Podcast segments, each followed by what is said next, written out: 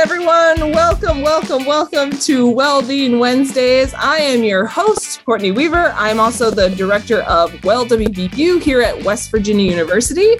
And with me today, so excited, is Brad Grimes. He is the program coordinator for the L G B T Q plus Center. I'm a big fan of Brad's. We've worked together on a few different things, but I feel like we need to work together all the time. Um, but So excited to have him here. So Brad, welcome. And if you want, can you take a second just to tell everyone about your role here at the university? Sure. Hi, Courtney. It's great to be here with you. So my name is Brad Grimes. I use he, him pronouns, and I am the program coordinator here at the L G B T Q plus Center. In that role, I help develop and implement the L G B T Q plus Center's programs, activities, and initiatives. I present educational safe zone and transgender safe zone trainings to students, faculty, staff, community members, sometimes statewide. And I supervise the L G B T Q plus Center's student ambassadors. So it's such a pleasure to be here with you and talking about coming out, for National Coming Out Day, which just happened yesterday, October eleventh. Yes. It happens every year on October eleventh. So thank you for having me. It's great to be here. Yes. All right. And like Brad said, National Coming Out Day was, well, on the day we're recording this, it was yesterday, but on the day this is released, it's over a week and a half ago at that point, but that's okay. But it's on October eleventh every year. And Brad, can you give a brief history of what this day is and like how it came about? Sure. So it was established in nineteen eighty-eight on the first anniversary of the first major march for queer rights in Washington, D C. Um, and that was an event, of course, that resulted in the founding of several L G B T Q plus organizations. It grew, it was celebrated in a couple states, but I think as early as nineteen ninety, it was celebrated in all fifty states. Woohoo! And the, the takeaway, I, I think, it was founded because the, the foundational idea is that homophobia and discrimination and things like that thrive when in silence and in ignorance and fear, right? Mm-hmm. So, you know, so many people, I feel like so many heterosexual cisgender people think, well, you know what? I am not that invested in gay rights because I personally don't know anyone who is L G B T Q or gender non-conforming, gender non-binary, whatever. But the fact is, they do. They may not know anyone who is actually out, like an out L G B T Q person yet, but almost everyone knows someone who identifies as a member of the L G B T Q plus community or someone who is gender non-binary, gender non-conforming, gender fluid, that kind of thing. So the idea behind National Coming Out Day is that by coming out, we kind of make the personal political, and we like show people that, well, yes, these these things should matter to you, and they do matter to you because people you know and care about mm-hmm. are members of the community. So, you know, someone who says, well, I don't really care about gay rights because it's not relevant to me. Well, you know what? When people come out, it turns out that, oh, my youngest child is L G B T Q. My uncle is L G B T Q. My, my second cousin is as transgender or non-binary, right? right? So when we show people that, you know, when we come out, we show people that we exist, that we're not ashamed of ourselves, that we're, we're proud of who we are. And then that lets them know that, oh, okay, so I do know people. This does touch me. This does affect me. Yeah. That's kind of the takeaway. Yeah. Well, it's it's interesting too, because we live in, you know, a very heteronormative society where heterosexuality and like being cisgender are kind of con- seen as the norm, right? Like that's what normal is. And I'm using quotation marks. I know Big video, quotation, air quotes. Yeah, air quotes around the word normal. You know, if you are heterosexual or straight, as some people say, you don't really have to, it's like coming out's not a process that you have to go through. You right. know, it's sort of always assumed. And so like, how would you explain the coming out process to those folks who may not be familiar with it? So I think there's a couple stages to it. So the the first part of coming out is a very, is, is a personal stage, a personal level. So we come out to ourselves first. And by that, I mean that we come to accept and identify with our sexual orientation and or our gender identity, right? So it's a it's a personal, like, all right. So uh, for example, growing up, I was very conflicted about being gay. I, I kept thinking and hoping and praying that it would just go away. It was a phase I'd grow out of. You know, it, of course it never did because it's who I am. Mm-hmm. Um, and it's who I always was. So I had to first come to terms and make peace with that myself. I kind of had to come out to myself, right? Like, oh, okay, I am a gay man. And then once I had taken that personal, you know, internal step of coming out to myself, then I began, and I was able to then come out to first a friend, and then later to my family, and then, you know, on and on in kind of ever widening circles. Okay. And so how do you think someone makes the decision to come out? Like, what's the, what's that process like for a lot of folks?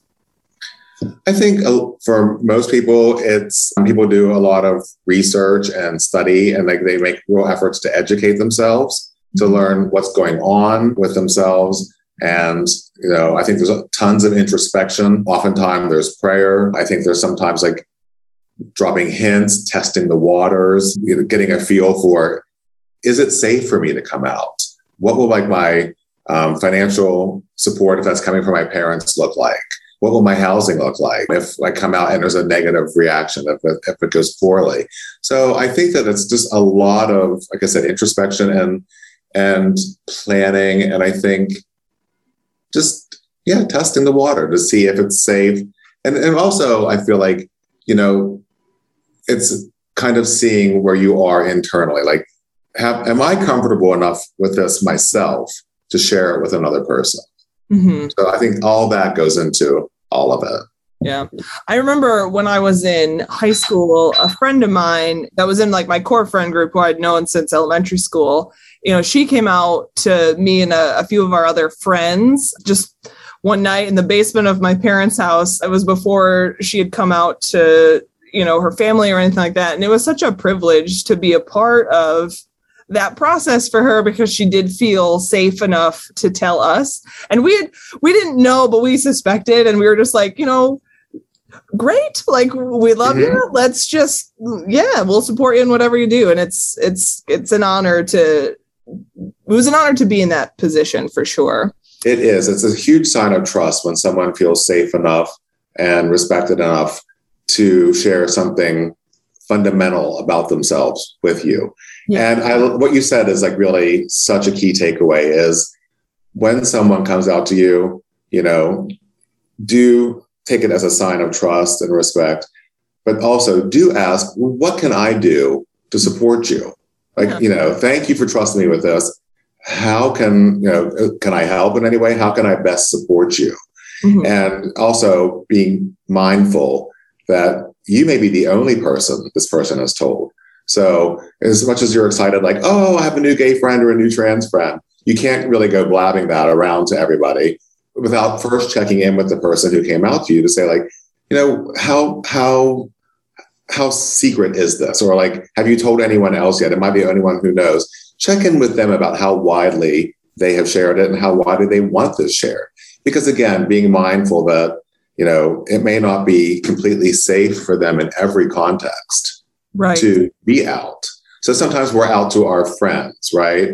But not our families. Sometimes we're out to family and friends, but only immediate family, not like distant family. Sometimes we're out to family and friends, but not at work or not in our religious communities, things like that. So there are, you know, so often coming out isn't something that just happens once, right? It happens over and over again, pretty much. And every time you walk into a new new room, a new scenario, there's a decision like, how do I want to come out? If so, to whom? To what extent? It's an ongoing process that happens over and over and over again. That's, you know, we're not like a celebrity or like like Ellen DeGeneres who can come out one time, just announce like, hey, I'm gay, and then the world knows, and she's right. you know, she never has to come out again, right? Right, so right. For most L G B T Q people, it's a series of multiple coming outs over and over again. Right. It's definitely not a one and done process. It's like, okay, it, here's you're out, here's your card. And yeah, it's like, nope, that's that's not how it was. I well, I so I used to facilitate safe zone trainings at my previous institution, and that was always something that we talked about. Like, there can be students maybe here at W V U or at any college where they're out at school, but they're not out back at home. And so they might have like completely different social media accounts that they share with their college friends versus their friends from their hometown and their family. And so it is really important to have that conversation with, with folks to be like, all right, what, what can I do? Like, who, like, how many people, how can I keep you safe? How can I help keep you safe? Right. And, and speaking of safety, like, how, what are some ways that folks can, I don't know about ensuring it, but like making sure that it's safe for them to come out? Like, what can they sort of put in place? So I, I feel that like being clear with people that you do come out to, you know, of the parameters of your comfort level and exactly why. So I'm not out yet to my family because, you know, they're paying for my education and I don't, I can't afford to lose this financial support if they handle it badly or poorly. Right. Right. Um, if, if I, if they reject me and I, I mean, maybe it's, you know, uh, for a teenager who's seventeen, still living at home, you know, I don't want to find myself, and sadly it happened, but I don't want to find myself homeless or kicked out of my, my family home because my parents are disapproving or rejecting of my sexuality or my gender identity. Right. Mm-hmm. Sadly it happens. Um, you know, a boyfriend of mine, one of my first boyfriends, was kicked out of his home, I think at nineteen, like just out on the street, lived on Kraft macaroni and cheese for months because he had no money, nowhere to live, but his family just kicked him out of the house when he came out to them. So it's tragic. It happens. So it's just being mindful. But, you know, I think it's important not only to like, be respectful and supportive, but like for people who choose to come out to make sure that they're clear about that this, this needs to be remain confidential and why. Yeah. Just make, just makes me sad that like this process has to, like those thoughts have to cross your mind, you know, just to be your authentic self. It really, so, I mean, on the, on the opposite side of that coin, I mean, what, what would you think are, what do you think are the benefits of coming out um, for, for folks? Like what's, why would they do it in the first place? So like, even though it, it can sometimes initially be upsetting, mm-hmm. I feel that like coming out eventually helps L G B T Q folks and people with gender nonconforming gender identities live more self-accepting and more authentic lives. You know, when we stop hiding who we truly are, uh, we can begin to grow and develop into fuller versions of our best and whole selves. So, I mean, I'll give you a personal example. For me, like living with the distrust that, you know, my closest relationships might go away if they actually knew who I truly was, it was causing me a great deal of depression yeah. and making me very anxious, very sad, and just depressed. So for me, coming out was kind of a necessity because I, it got to the point where I can't live this way. I can't live with thinking that the people that I love wouldn't love me if they knew, if I took the mask off and they they knew who I truly was.